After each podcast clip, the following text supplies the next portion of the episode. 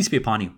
So there's a couple verses in the Quran that many people pull out of context to make it seem as if God's words in the Quran are sexist, that God prefers the men over the women.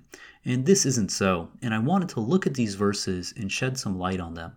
The first one has to do with the time of Moses, when Pharaoh inflicted a persecution upon the children of Israel and it's spelt out in Surah 2, verse 49 and 7, 141, where it reads, Recall that we saved you, in reference to the children of Israel, from Pharaoh's people who inflicted upon you the worst persecution, slaying your sons and sparing your daughters. That was an exacting test from your Lord. And the same account is recalled in Surah 14, verse 6, where it re- reads, Recall that Moses said to his people, Remember God's blessings upon you, that he saved you from Pharaoh's people who inflicted the worst persecution upon you, slaughtering your sons and sparing your daughters. That was an exacting trial from your Lord. And some people, they read this and they say, you know, how is that the worst persecution? As if it's worse to lose men than uh, women, uh, as if God is favoring the men over the women. And what they fail to recognize is what happens to a society where the ruling power kills all the men and leaves only the women. How do you think those women are treated in that society? Do you think that they're able to fend for themselves? Do you think that they have much rights in a society like that?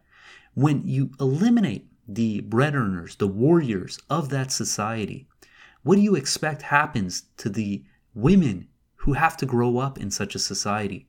This is the reason it's considered the worst persecution. Your only lifeline of fighting back has been eliminated. Your future generations have suffered. Your future army is non existent. This is what makes this so terrible. I bet there was parents who would wish that their children didn't have to live in such a society, that their women were not born into such atrocities. But this is the way it is. And it's fascinating. If you look what happens in a society where it's predominantly female and this isn't even in a, a society that is uh, oppressive per se, but looking at US college campuses, when the majority of the students are females, do you think that sexual assault goes up or down? You would think that it would go down as if there's more females to uh, stick together to help out one another. But surprisingly, sexual assault goes up. It's because women are looked at as a commodity. So the few who end up even living in that society during the time of this persecution among the children of Israel are more apt to treat the women as a commodity because they are the scarce resource. So not only would they be persecuted by the Egyptians, they would probably be disrespected by their own people just because of the circumstances. So this is the reason that it's the worst persecution. In Surah 3, verse 195, we read that their Lord responded to them, I never fail to reward any worker among you for any work you do. Be you male or female, you're equal to one another. God is telling us, as far as belief is concerned, as far as His interests are concerned, the only thing that distinguishes us is our righteousness. And it doesn't matter if you're male or female, we each have an equal opportunity to gain in righteousness. In Surah 4, verse 32, it says, You shall not covet the qualities bestowed upon each other by God. The men enjoy certain qualities, and the women enjoy certain qualities. You may implore God to shower you with His grace. God is fully aware of all things. So each of us, male or female, we have certain qualities that God has bestowed upon us. Women enjoy certain qualities, and the men enjoy certain qualities, and we shouldn't covet the qualities that God has given to either party.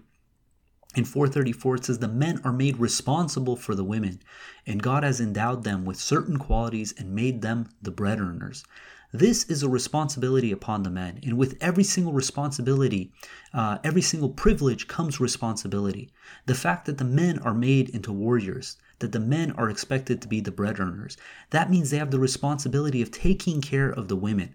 This is a responsibility that both parties should readily accept and be cheerful of.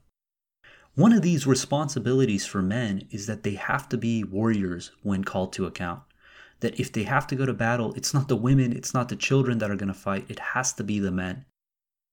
In 475, it reads, Why should you not fight in the cause of God when weak men, women, and children are imploring, Our Lord, deliver us from this community whose people are oppressive, and be you our Lord and Master? This is a responsibility upon the men, that when in a society, if you have to go to war, the men are the ones who have to risk their lives to fend for, uh, to fight off oppression, to fight uh, for liberty, for justice. This is the men's responsibility. In 498, it reads Exempted are the weak men, women, and children who do not possess the strength nor the means to find a way out. Meaning that this responsibility falls upon the strong men, the grown men, the people who can fight for themselves, who can stand up for others. This is a quality and a responsibility that every single adult male has to bear. In Surah 2, verse 246, it reads Have you noted the leaders of Israel after Moses? They said to their prophet, If you appoint a king to lead us, we will fight in the cause of God. He said, Is it your intention that if fighting is decreed for you, you will not fight? They said, Why should we not fight in the cause of God when we have been deprived of our homes and our children? Yet when fighting was decreed for them, they turned away, except a few. God is aware of the transgressors. This is the responsibility of men. The men are made responsible for the women. They've been bestowed with certain qualities. And their responsibility is the fact that if their freedom, their liberty is being threatened, it's the men's responsibility to do something about it. So at the time of the children of Israel during Moses, entire generation of men have been wiped out.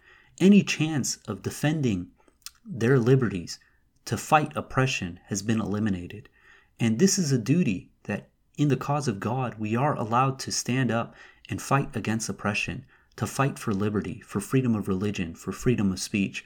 In Surah 2, verse 190 through 193, it reads, You may fight in the cause of God against those who attack you, but do not aggress. God does not love the aggressors.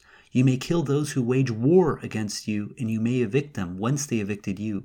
Oppression is worse than murder. Do not fight at the sacred masjid unless they attack you therein, if they attack you, you may kill them.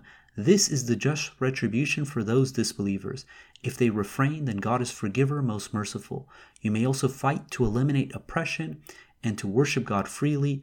If they refrain, you shall not aggress. Aggression is permitted only against the aggressors. So these are the guidelines of war.